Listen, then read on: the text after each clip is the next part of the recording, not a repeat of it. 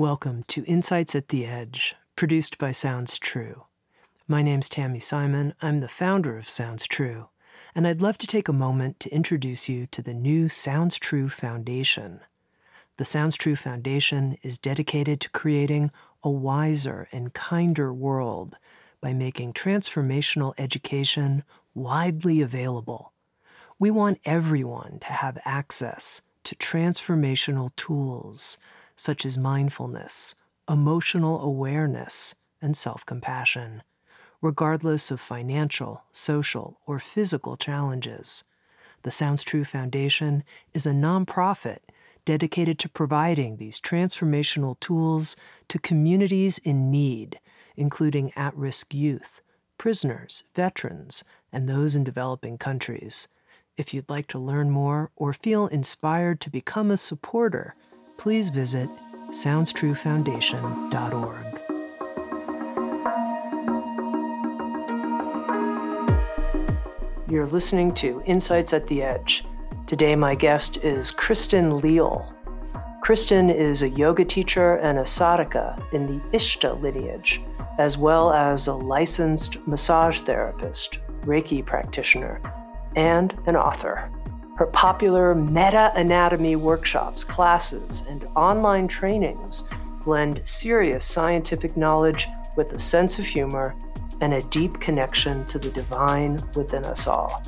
With Sounds True, Kristin has written a new book. It's called MetaAnatomy, a modern yogi's practical guide to the physical and energetic anatomy of your amazing body in the book, she helps readers develop a new level of body literacy, a deep and vital relationship with the physical, emotional, and energetic aspects of your being.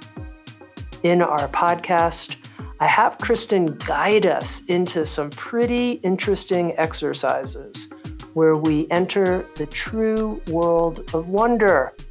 The wonder that is you and me, the wonder that is us. Take a listen. To begin with, Kristin, I know you grew up as a dancer. What brought you to yoga from dance? I think it was the injuries.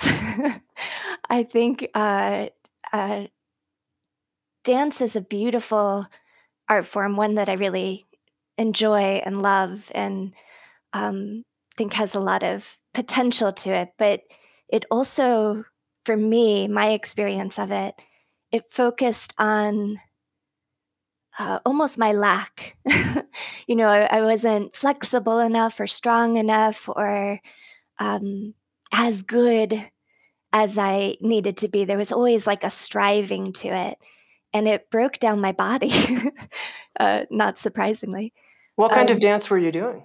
I started with ballet when I was a, a child, a kid, and then um, uh, worked in a, a, second company, a junior company, doing ballet. And then when I moved to New York, modern dance uh, became uh, what I most enjoyed. But it's a different way of, for me, it was a different relationship with my body, you know, one of not being enough. And I think my friend Tanya dragged me to a, a, yoga class, and she was a fellow dancer, and she obviously resonated with something in that.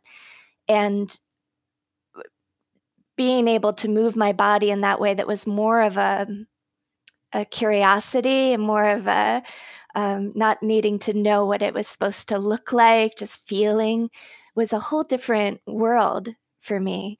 Um, and so I, I, I, really quickly fell in love with that uh, that relationship uh, um, more so than the, the more unhealthy one I had with dance. And what about this interest in anatomy? A lot of people who love yoga maybe develop, you know, a little fluency and a little bit of anatomy, but you've gone deep. Crazy. Is that what you mean?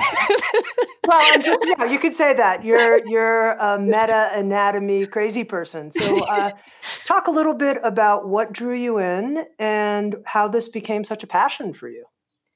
I think I've just always loved the body, uh, understanding the body from a young age in school. I had really great teachers, science teachers, biology teachers that really um, uh, gave me extra material, extra books. They stayed after school with me. They did all. They, they really went beyond to because um, they. I think they saw the interest, and also my mom. My mom is a nurse or was a nurse. She's no longer practicing, but um, I just realized that you know uh, family members. My my mom's family is quite large and family members would always be calling her for advice or to explain things to to them and and overhearing all of those conversations i just thought you know she's just so knowledgeable and she's able to calm people and and give them information that's that's empowering and soothing and i think that really had a a big impact on me wanting to to know more and to study and to be like that. Um, and kind of concurrent with finding yoga, I went to school for massage therapy, so a deeper study of the body. Um, from a muscle and bone perspective, along with the yoga study of the body from a more felt experiential uh, uh level. Um, it's just always been something that's been really fascinating to me. And your new book is called MetaAnatomy. For people who are hearing that word for the first time, meta anatomy, what's that? Yeah, I savagely stole that, I think, from a, a, a, wonderful teacher, Tom Myers. I think it was in a book, uh, and it was almost a thrown, it seemed like a thrown thrown away kind of term. It wasn't really focused on in the book, but he mentioned something of the meta anatomy of this region. And I it just hit me that it, it, it was just one of those moments that I was like, that's it. That's what I want to study is there's kind of two different ways to think about it. The word meta, the prefix meta, means like to go beyond. So, like metaphysics, to go beyond physics, or metacarpal, to go beyond the carpals, right? So, it was my attempt to go beyond this, um, how I first studied anatomy, which was cutting things apart, separating them, labeling them. This is the origin and this is the insertion. You know, this is the nerve, this is what it does. This very kind of cut and dry and binary and um, view of separation of, of anatomy. And to go beyond that, to, to look at the body as already whole and holy, right? And to utilize like a meta-analysis to taking taking all of these different studies of how yogis view the body, how um, traditional Chinese medicine views the body, how uh, anatomist would view the body, and combining them to a larger experience, uh, a larger understanding, an unraveling, an unfolding uh, of of the body, and our experience of being in these bodies. Mm-hmm. And so I, I think I needed a bigger word than just, you know, anatomy or yoga anatomy. I needed the meta. Mm-hmm. And for a moment, if you were addressing yourself to yoga teachers, what do you think they often miss about the human anatomy that you're trying to bring into their awareness through meta anatomy? I think it's that misunderstanding. I think a lot of times when I meet students the first day of a teacher training program, there's often um, a resistance or they're hesitant or they just think it's going to be dry and boring and they don't have the mind for it. And do we really need to like label all these things and learn this new language, you know?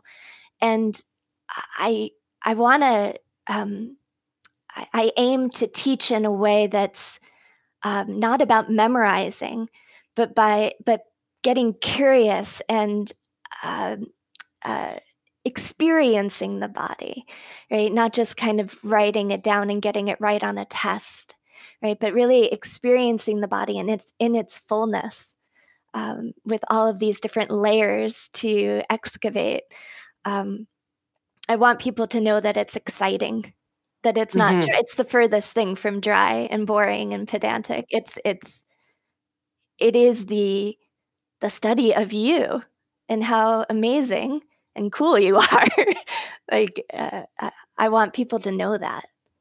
Well, it's clearly a very exciting topic to you, very, very clearly. And uh, it's infectious. You created a video series, Kristin Leal Crushes on Anatomy.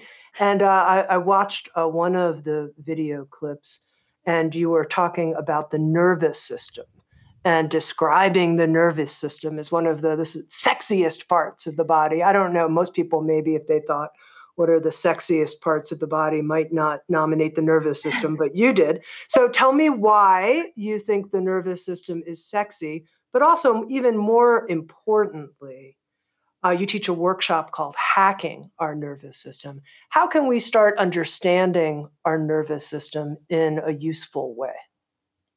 It is sexy. It is the sexiest of systems because any other part of the body that you're already thinking maybe is sexier is innervated by the nervous system and it's not working unless the nervous system is working. Good right? point. So so I think it's the the king and the queen of of our body systems. And I think really the path of all these wonderful things that we see in meditation and yoga and all these benefits and and how science is really kind of looking at these things and trying to devise studies and and um, illuminate these different benefits that it might have. It all stems from being um, a more powerful owner of your nervous system, so you can be um, you, uh, you can uh, uh, become uh, auto- you can become more powerful in your nervous system meaning you can realize by becoming yoked to the present moment right? Beca- becoming aware of where you are and what you're feeling and what's going on you can then start to make choices and use tools uh, breathing techniques or yoga techniques or um, meditation techniques you can use techniques to bring about different states in your physiology, which really means different moods, right? So it's really becoming a, a more powerful creator um, uh, rather than being just kind of dictated by life um, how you're going to respond. You actually get to choose. Well, well, let's talk more about that because I think a, a lot of people don't feel like they are a powerful owner of their nervous system they feel like their nervous system is running the show. So, particularly in times of uh, great uncertainty, chaos, uh, rapid, accelerated change, people are just, they're freaked out. So, my question to you would be uh, in terms of helping people learn some really simple techniques that can make them feel more in charge of their nervous system, what do you suggest? Yeah, I don't want to make it sound like it's um, easy. It's simple, but not easy, right? So, really, the most powerful way to interact with your own nervous system, with your own physiology, is your breath, right? Right under your nose, right? It's, it's as close as uh, the nose on your face. So, the ability, um, once you start to learn these techniques, and I think once you start learning and loving your own anatomy, you start to recognize that different nostril dominance will bring about different states in your autonomic nervous system, right? So, whether you are needing to engage in a moment or you're needing to soften to a moment, right? You can stimulate a different state by stimulating a certain nostril dominance. Your right nostril is really tied to your sympathetic nervous system, which is your engagement system. Right? Some people call it the fight or flight, which is cool. It's correct, and and, many anatomy books will say that.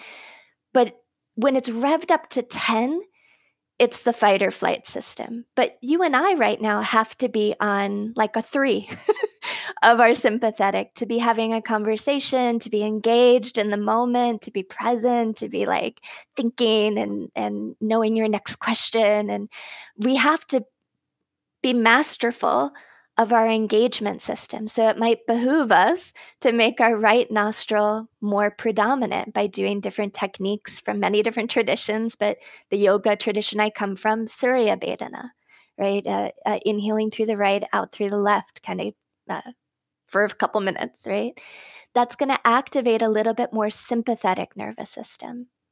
But if you're really looking to chill out, you know, and you need to relax or you need to go to sleep, we want to elicit a more relaxation response or parasympathetic activation. And your left nostril is connected to that parasympathetic. So if you make your left nostril predominant, more chill out, more relaxation response. So in my tradition, we call it Chandra Bhedana. We bring about that kind of moon lunar energy in the left nostril, in through the left, out through the right for a couple minutes, right? Well, this is highly, highly practical, and I love it. And I wonder, Kristin, uh, if you'd be willing, uh, we can move into the experiential segment of our podcast. And I think uh, it might be great to actually further uh, activate our engagement system uh, to start, and then maybe we'll relax a little bit. Can we do both of these, and can you teach us how to do it? And the reason I'm I'm wanting that is I think it would be great for people to know that they have this tool readily available to them, and it sounds like it's pretty something pretty easy for us to learn how to do. Yeah, there's several ways into it. There's the way I mentioned or playing with the length of your inhale or exhale. There's there's lots of different ways to um, meet your nervous system. So I'm happy to to uh, guide us through that. Yeah, let's do it. Yeah. Okay. So um, wherever you find yourself, just find a comfortable seat. So whether that's in a chair or on the floor, feet on the floor, something where your spine can be tall but fairly easy. And if it's possible to do so, you can close your eyes.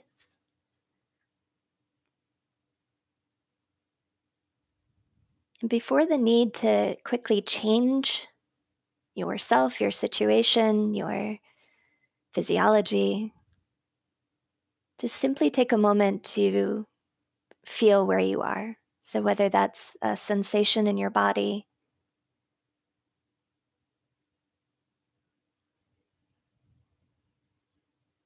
whether that's the presence of your breath somewhere in the nostrils, in the chest, in the belly.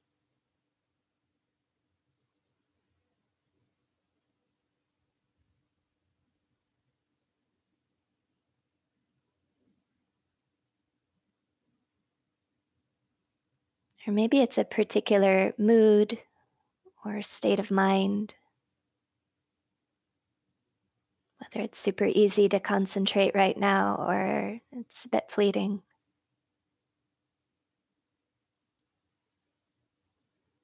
Without really having to label anything like this is the good way, the right way, the bad way, just simply acknowledging that it is what it is in this moment.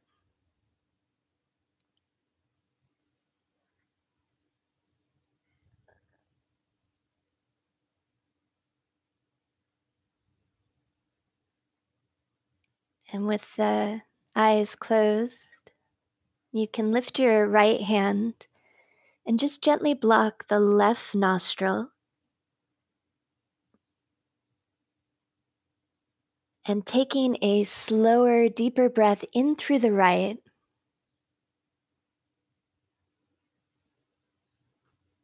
Sip in even more breath than you think you can. Letting the collarbones lift, maybe even let you sit up a little bit taller close, block both, and then as you need to, no rush, but as you need, you'll exhale through the left side.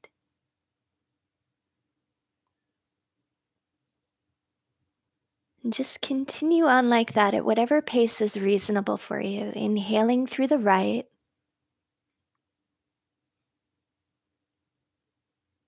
There's no need to struggle or gasp or like there's no gold star for holding your breath the longest. Just inhale through the right. When you are at the top of your inhale, just calmly close both sides of your nose. And then, as you ready, exhale through the left nostril. And just do this another few rounds at your own pace.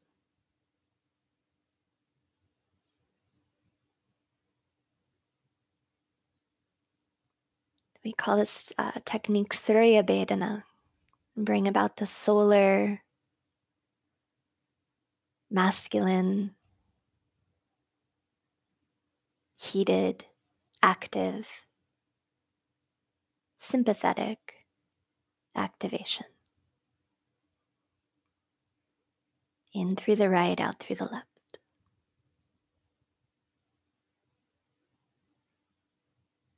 If you need a little recovery breath, if you're a little stuffed up or you're getting a little bit heated, take a breath in and out through both nostrils.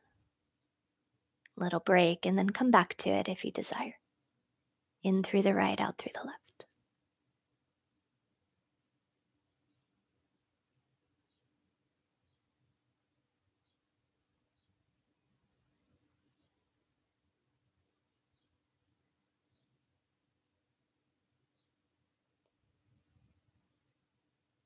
Taking just one more like that. Take your time. At the end of that exhale, just lower your hand back down into your lap or on your thigh. Take just a few moments to feel whatever there is there to feel a sensation in your body,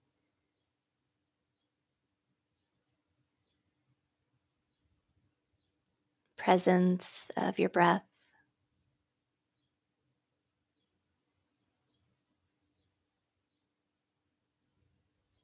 State of the mind or emotional body.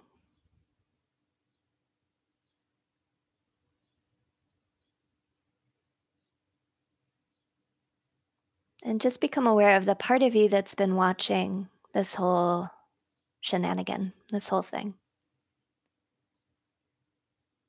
the part of you that's remained distinct or undisturbed, curious, watchful. Part of you as witness, or what we call in my tradition, the jiva.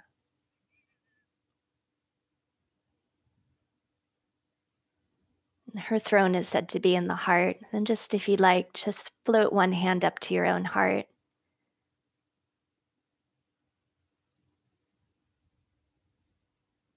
You can feel maybe the beat of your heart or the movement of your breath, the pulse in the vessels. Just quite literally the visceral participation with where you are. Which leads us back to the recognition of who we are.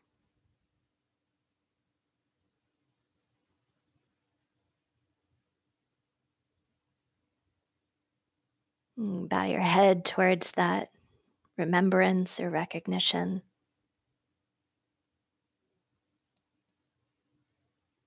As you feel ready, you can let your eyes flutter open.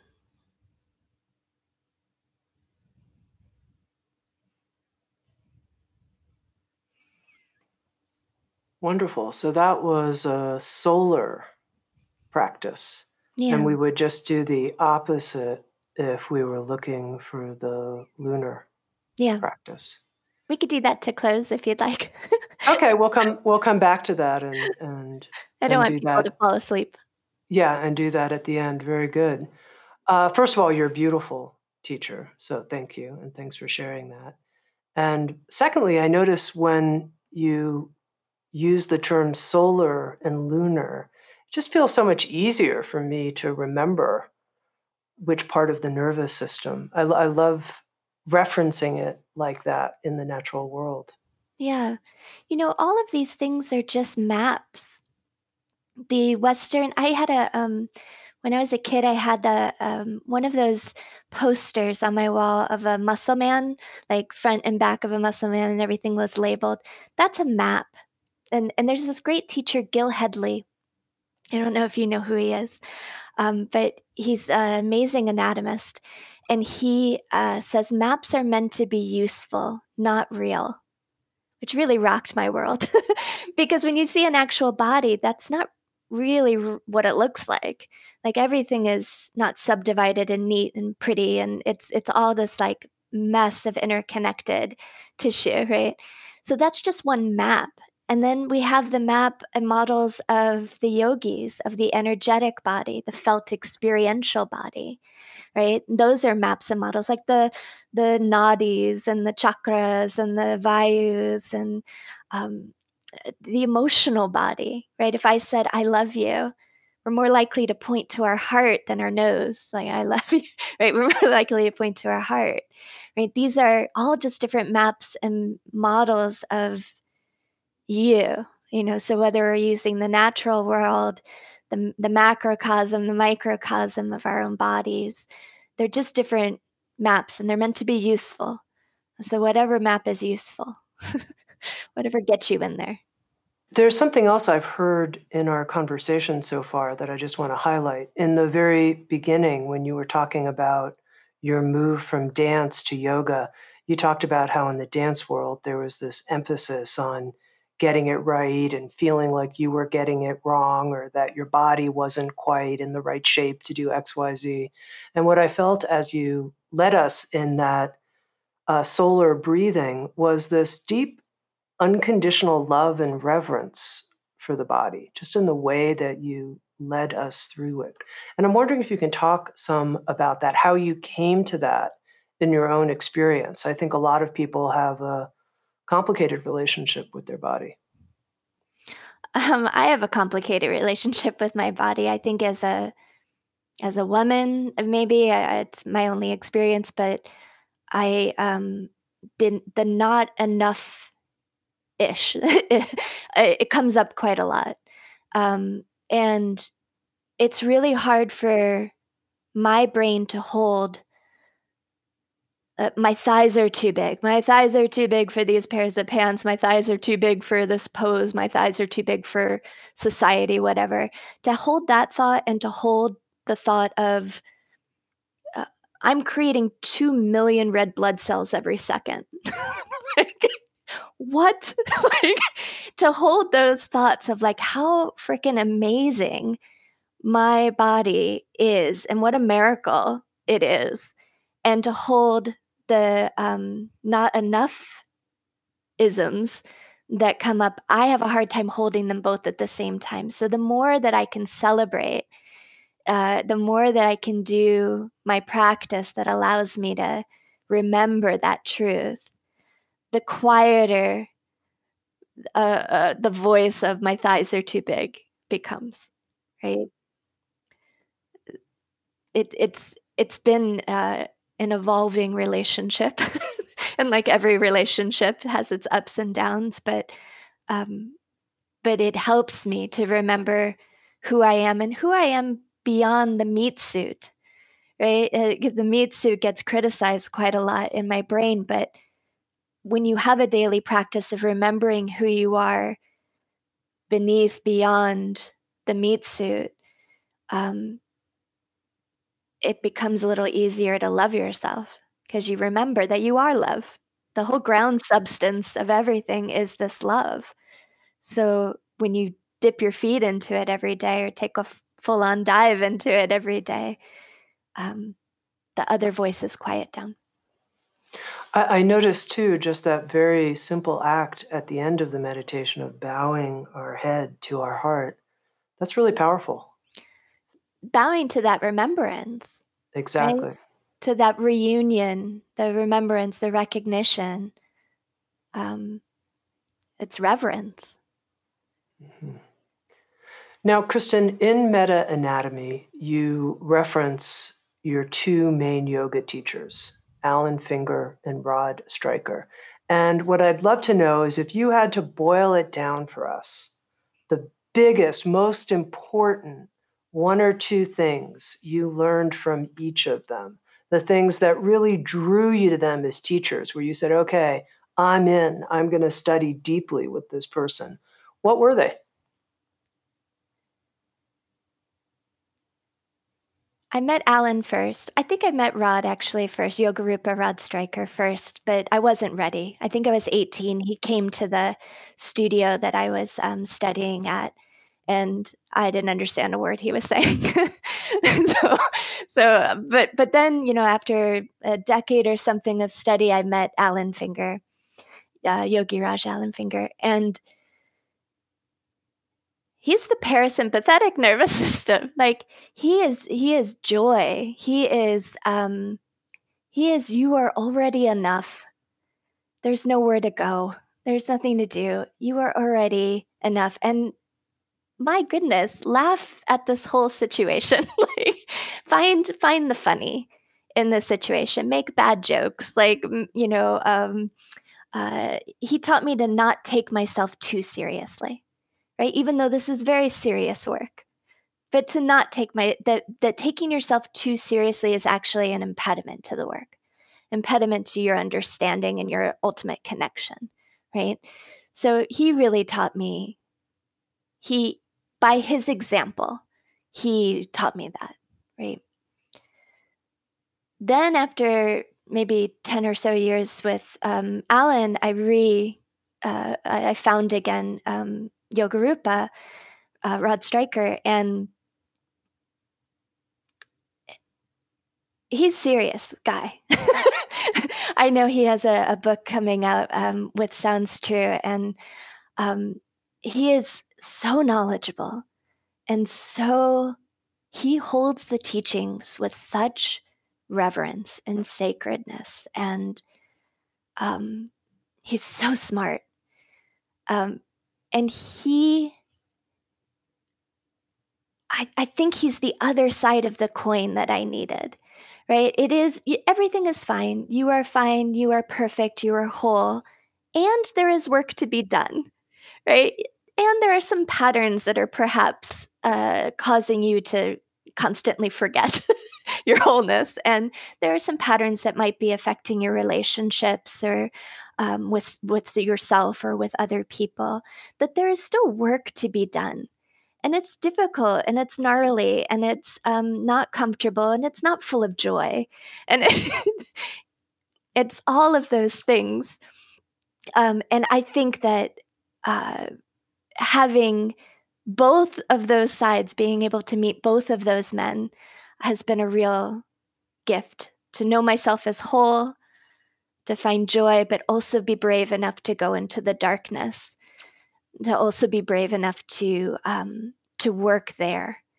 Um, I I don't think I could have had one without the other. I wouldn't have been I it wouldn't have been a complete practice for me. It was your solar lunar combination. It really is. It, it's um, I never thought about it like that until this moment, but it it really is. And you need both, whether we're talking about the nervous system or these types of of understanding. This this understanding, you need both. Uh, one is not more uh, valuable than the other. We just need different things at different times. MetaAnatomy is a really, really rich, interesting, and full book. There's a lot in it. The first section, uh, as you used that phrase, is about the meat suit that we have, our physical world. The second section is what you call the poetic, about our subtle body. And then the third section has lots of practical applications and exercises that you can do to embody this in, in your own life. And first of all, calling the second section poetic. I, I, had a question about that. I mean, I think most people probably would have said, oh, let's just call it energetic. It's energetic. Why use the word poetic? Ah, we need poetry.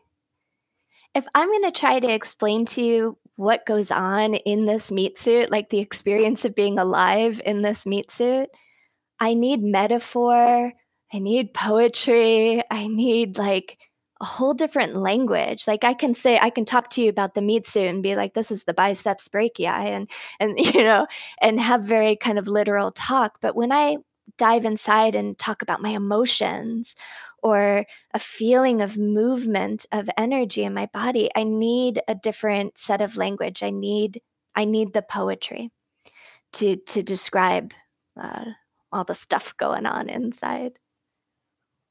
And in this poetic section, there was a chapter on breath and the four diaphragms that really got my attention. And there's so many different places we could choose to dive in, but I'm going to choose this uh, diving in place. And I think, first of all, it's because I never knew I had four diaphragms. So I was a little bit like, I have four diaphragms? What's going on? So, uh, can you explain that? You know, depending on who you talk to, you might have many more. if you've ever uh, looked into the work of Bonnie Bainbridge Cohen and and different, you know, really remarkable teachers, depending on what you'd like to call a diaphragm, you could have, you know, a couple dozen in your body.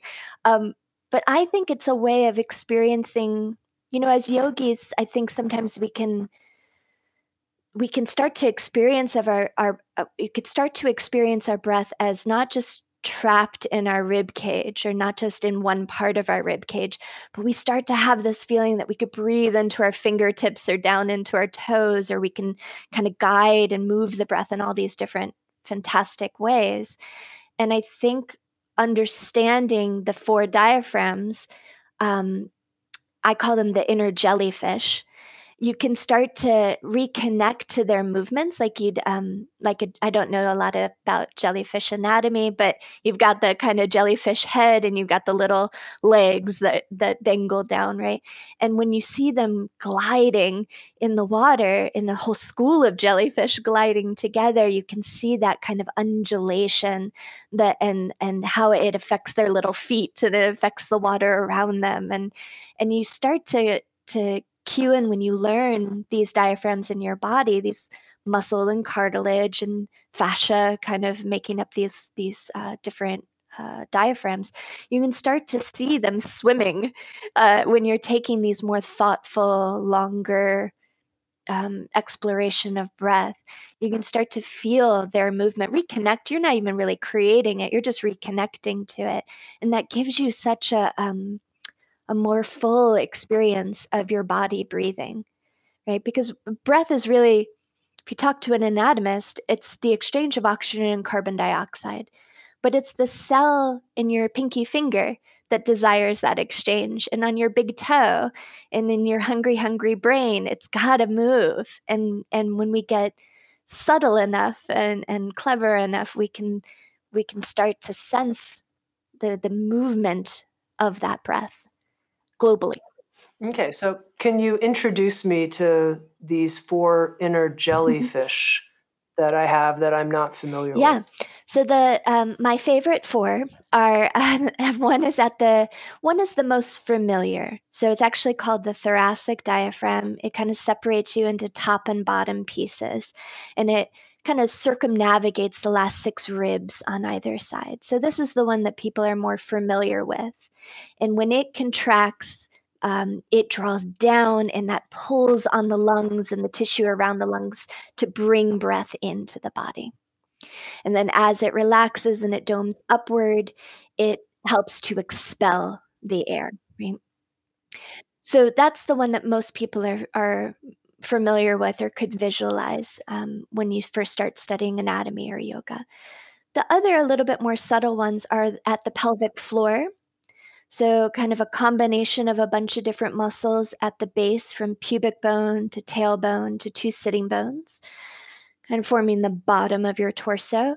And it also has movement with the breath. It also does that same thing where it draws down on the inhale and domes back in and up uh, towards the crown, towards the head on the exhale.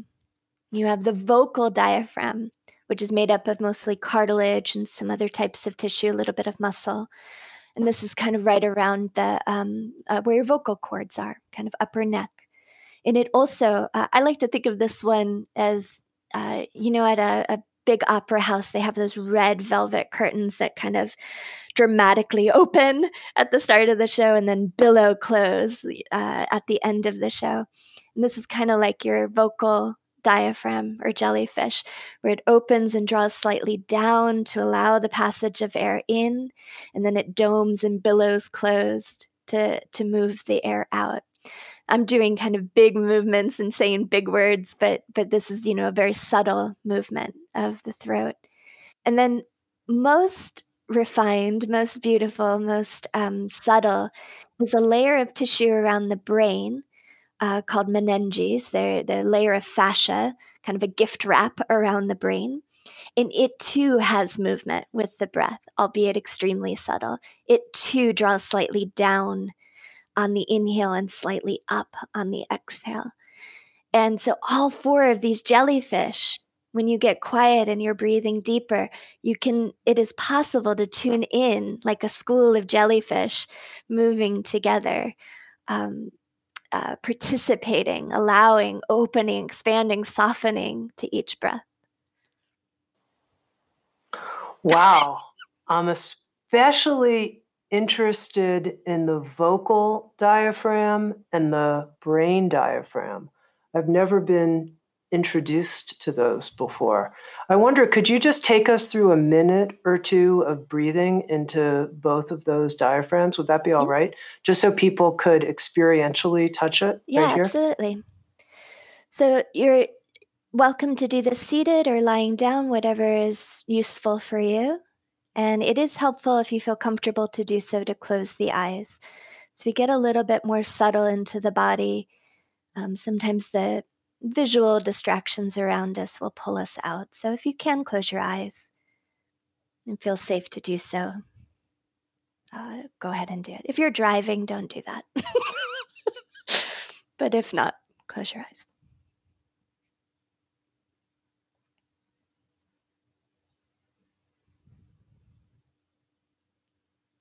And just to make it a little easier, perhaps, to feel, just start to deepen your breath. Nothing crazy, nothing wild. Just a slower, longer inhale, a slower, longer exhale.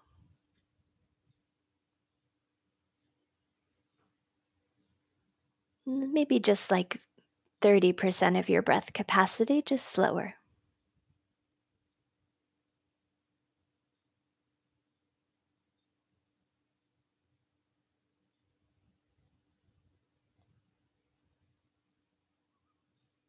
And if you know Ujjayi Pranayam, kind of that um, oceanic sound of breath by hugging the vocal folds, almost like you're whispering, that kind of hug you would have in the vocal folds. Just apply the very gentlest version of that. I almost um, feel like it's drinking, um, it's almost like drinking a really thick milkshake, but through a small straw. Right? It's going to take more of your effort, but you can savor the milkshake for longer. So we're savoring the breath by making a smaller straw.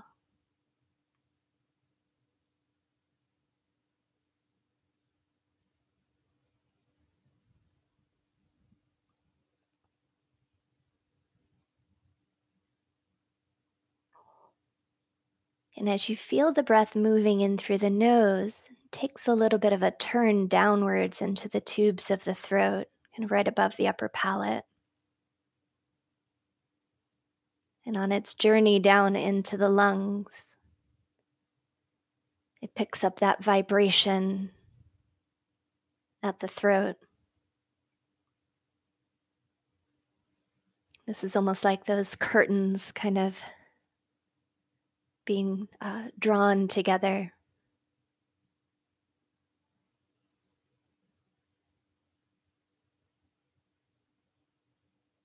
And to allow that fullness of the inhale, you can feel the curtains billowing out to the side, drawing down towards the earth and opening to allow the breath in, to allow the inspiration just the fancy pants way of saying inhale.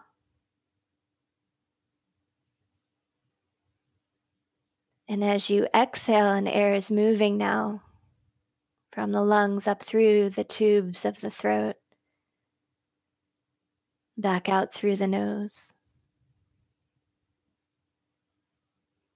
Like curtains being blown by the breeze, the curtains are closing and drawing up towards the crown.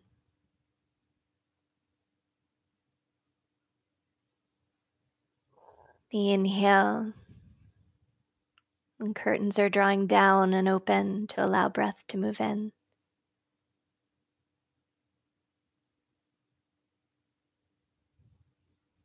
And on the exhale, they're doming back in and up towards the crown.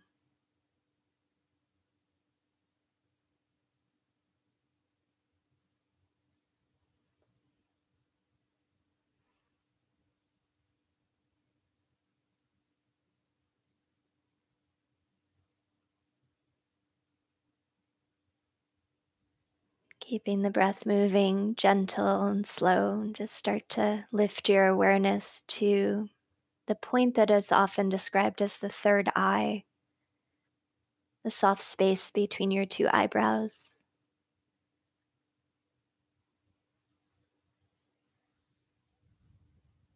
There's some uh, kind of fascial gift wrap around the brain that is also billowing in the breeze of your breath can think of the borders of that third eye and your two temples and the back point of the head that you might put a ponytail on.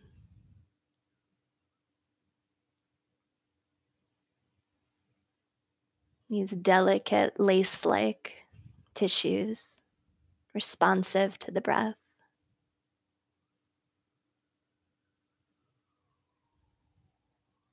I almost think of it sometimes like my grandmother's doilies. It's fine lace.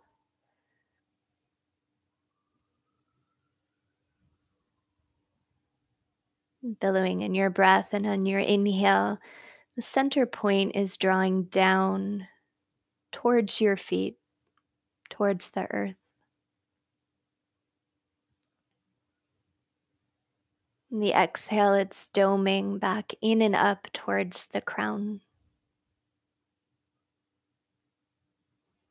It is the most subtle of movements, but can you feel on the inhale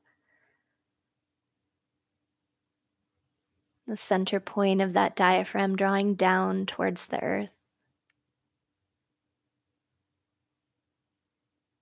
To allow inspiration to pour in from crown down the body. And the exhale, it's doming in and up towards the crown. Allowing that inspiration to now move through you.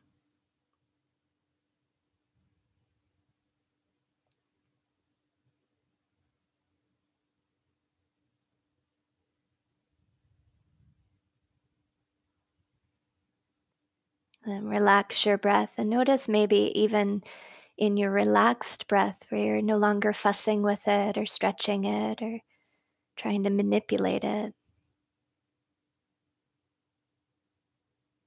There might be, even in this most subtle of diaphragms, a remembrance of that movement, a, an acknowledgement of that movement.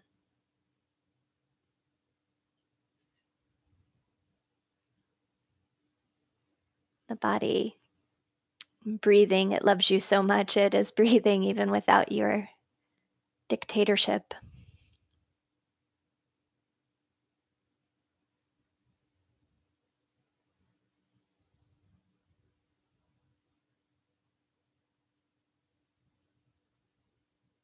as you're ready, again, bowing your head towards your heart. Just a moment of gratitude for whatever your experience.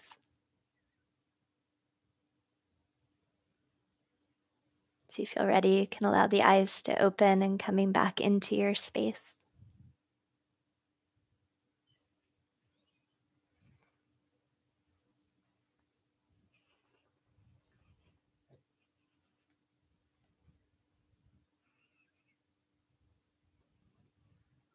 Kristin, I had no idea that there was a jellyfish inside my head and inside my throat. No idea. Absolutely no idea. So thank you You're welcome. for that. uh, you know, for me, just the wonder of it is enough of a turn on. But for that listener who's saying, uh, okay, why do I care? Like with the alternate nostril breathing, it was there was a clear mm. purpose mm. to, oh, I'm going to shift my nervous system for a reason. Why would discovering these other diaphragms in the body be particularly useful for someone? Well, I, I can come up with about 50 reasons. um, I think just physically, these are areas of held tension for many people, right? So, uh, a physical tension in your thoracic diaphragm or in your pelvic diaphragm can affect your your genital, your sexual health, your um, uh, it can cause pain or disruption of, of, of function or movement, right? Uh, problems in your thoracic, uh, pain, disruption of movement, uh, not the ability to not get in the breath that your body deserves, right? Vocal, brain, these these can all, in a physical way, hold tension and therefore not be op- uh, optimal, right? And optimal functioning. Also, energetically, in in one map or model, these are the placements of what the yogis call the granthis, which are these more kind of energetic knots that will prevent, if they're tied too tight, let's say, it will prevent ascension of energy upwards. So, transformation or reconnection to source or reconnection to self or whatever word you'd like to call it um, that energy won't be uh, as available to you, right? If these knots are tied too tight. So, working with the breath physically and energetically, physiologically, can change you, right? Um, and I, I just think the more we understand about ourselves, whatever map we're using is useful because this world is tough. it is rough out there and I need a map. You know, like I, I need some help. I need some guidance. Um, and I need to be able to navigate these waters. And so I think the more we can understand ourselves on whatever level is of benefit to ourselves. And then we have to interact with a lot of people. So it's going to be of, of benefit to others and our society and our social groups and our world. Um, but it starts in and it might start with your breath. Now, just to ask you a question uh, from someone who doesn't know that much about these yogic maps, you mentioned these knots that are connected to these different diaphragms that we can discover through this breathing. Is the goal to totally untie these knots or just to loosen them so we have more fluidity and flexibility? I would say thinking of it more as loosening or having the ability uh, to to open or close.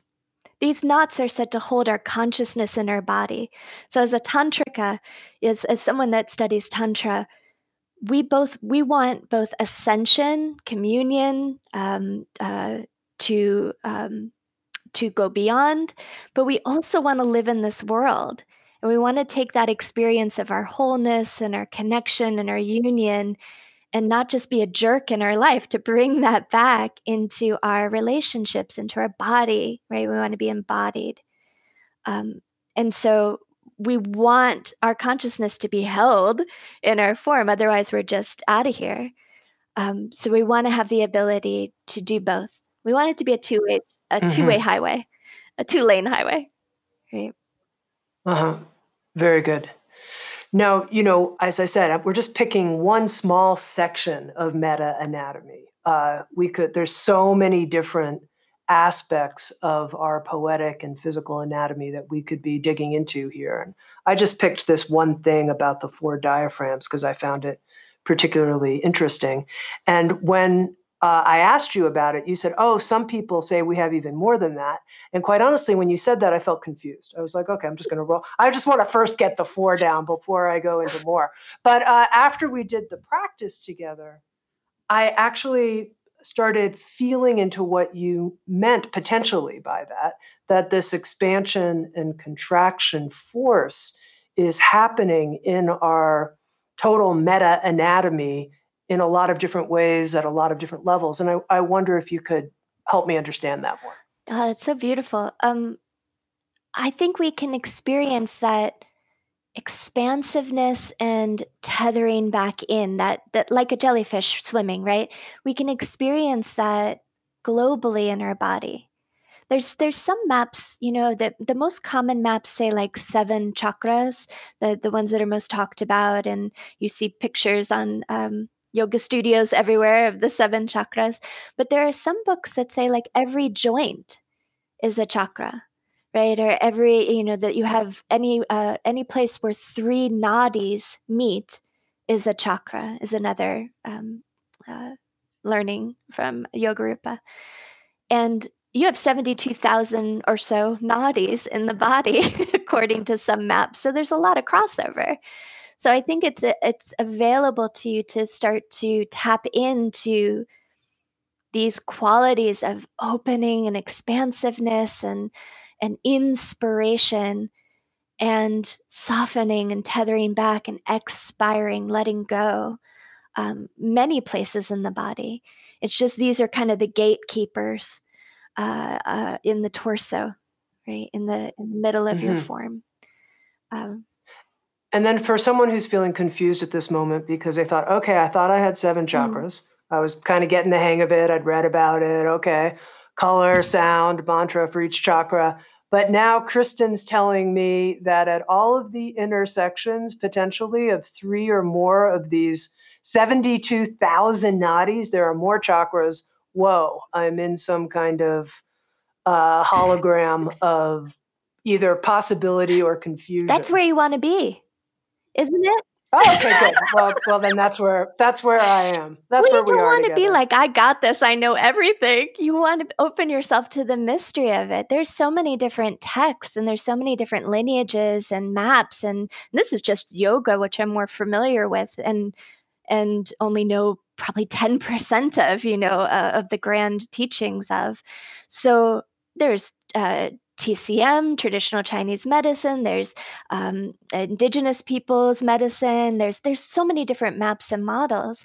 Maps are meant to be useful, not real. So I think if you start to lock down, there are seven chakras, and this is their location, and this is how they move, and we have to uh, wear only orange you know, then, or whatever, then we we get limited. By its nature, it's no longer real, right? But if we keep opening our hearts and our minds to the mystery and like and to and to not have to take anyone's word for it to try these maps and models for yourself and have your own embodied experience then that's autonomy. Then that's like uh, that's yours right? That's your lived experience that has value right? That is valid. Now, uh, you know, as I mentioned, we could take any one toe, finger, elbow, whatever within the MetaAnatomy whole series of teachings and go really deep. And there's a lot there. But I want to make sure in this conversation if there are any what we could call MetaAnatomy essential principles that you've had the opportunity to share them. Have we missed anything really important that you, you know, when you think of MetaAnatomy, this is what I want to make sure you are taking away. We, we've talked about wonder, so I think yeah. that part's, we're, we're there on that. I think maybe takeaways you have a body and it's amazing. And you are more than your body, right? you have the power of your own breath to change your physiology, your mood, your energy. Um, and I think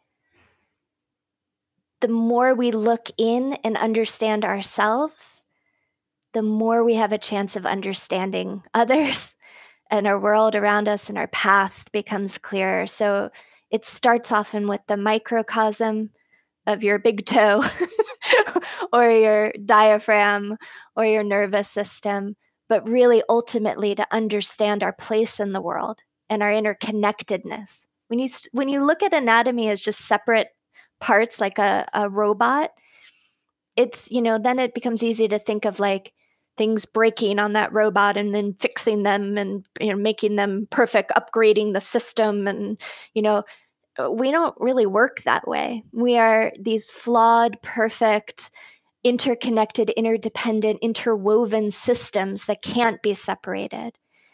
And I think that understanding, if we're looking at anatomy, if uh, coming to that rec- recognition or realization in our anatomy, helps us to remember that you and I are not these robots that need to be fixed or are broken or you know that we are whole and we are interconnected and interwoven and interdependent right um, i think i think that's what i'd like the takeaway of the book to be or my work to be all right we promised our listeners that we would end with some lunar breathing so this is the kind of breathing i could do when i want to relax yeah Absolutely. I'm too uptight. Yeah. I'm too wound up. This is what I'm going to do.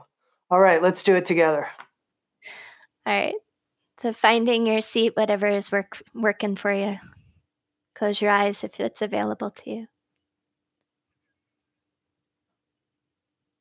Before we begin, just notice any shifts. Notice where your body is now in this new moment of now. The sensations, the breath. the state of the mind, state of your energy or emotion. In the ever shifting moment of now, just notice where you are first.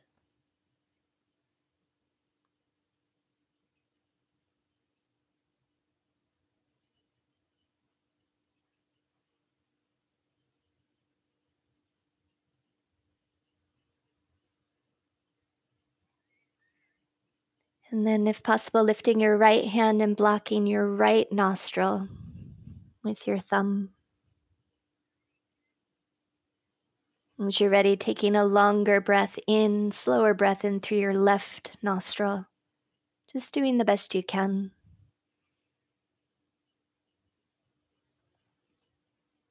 As you get to the very top of your breath, just close both sides of the nose gently and then, as you're ready, no rush, as you're ready, exhale slowly through your right nostril.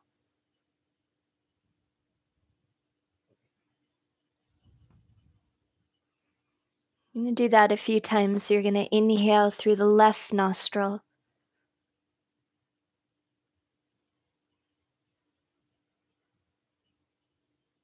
Close. And when you need to, exhale slowly completely, fully through the right nostril. Continuing on at a pace that feels reasonable to you. In through the left, out through the right. Call it Chandra, meaning moon, Bhedana, uh, piercing, So, bringing about the lunar, cooling, feminine, passive, meditative, parasympathetic activation. Chilling out. In through the left, out through the right.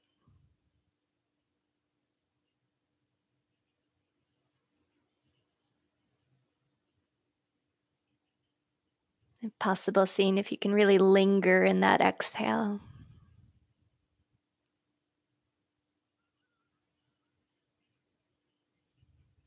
Kind of luxuriating in it a bit.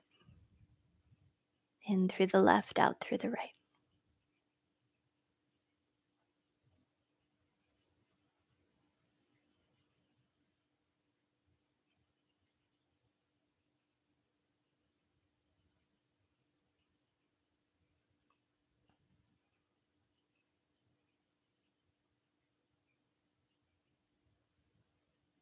It's taking another two rounds or so.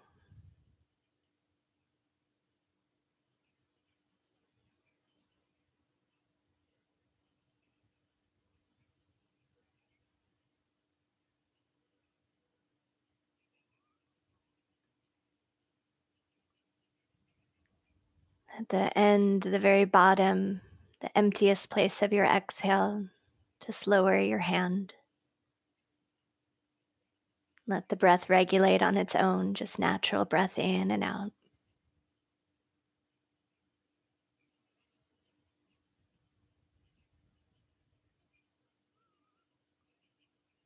Bowing your head towards your heart and just reflecting on any new sensation, new awareness, shifting. And of course, the place in you that is unbound, infinite potential.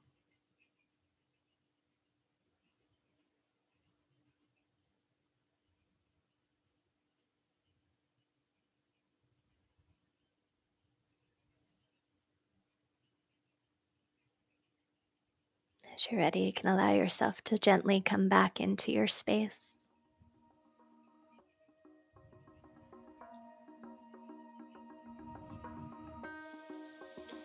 And that's Kristin Leal. What a beautiful, uh, humble, and fun teacher you are. It's been so great to be with you. It's been an honor. Your book, MetaAnatomy, a modern yogi's practical guide to the physical and energetic anatomy of your amazing body. It's the kind of book you want to keep on your shelf, learn from, and refer to. It's packed. MetaAnatomy by Kristin Leal. Thank you. Thank you so much. Thank you for listening to Insights at the Edge. You can read a full transcript of today's interview at soundstrue.com forward slash podcast. And if you're interested, hit the subscribe button in your podcast app. And also, if you feel inspired, head to iTunes and leave Insights at the Edge a review. I love getting your feedback, being in connection with you, and learning how we can continue to evolve and improve our program. Working together, I believe, we can create a kinder and wiser world. SoundsTrue.com, waking up the world.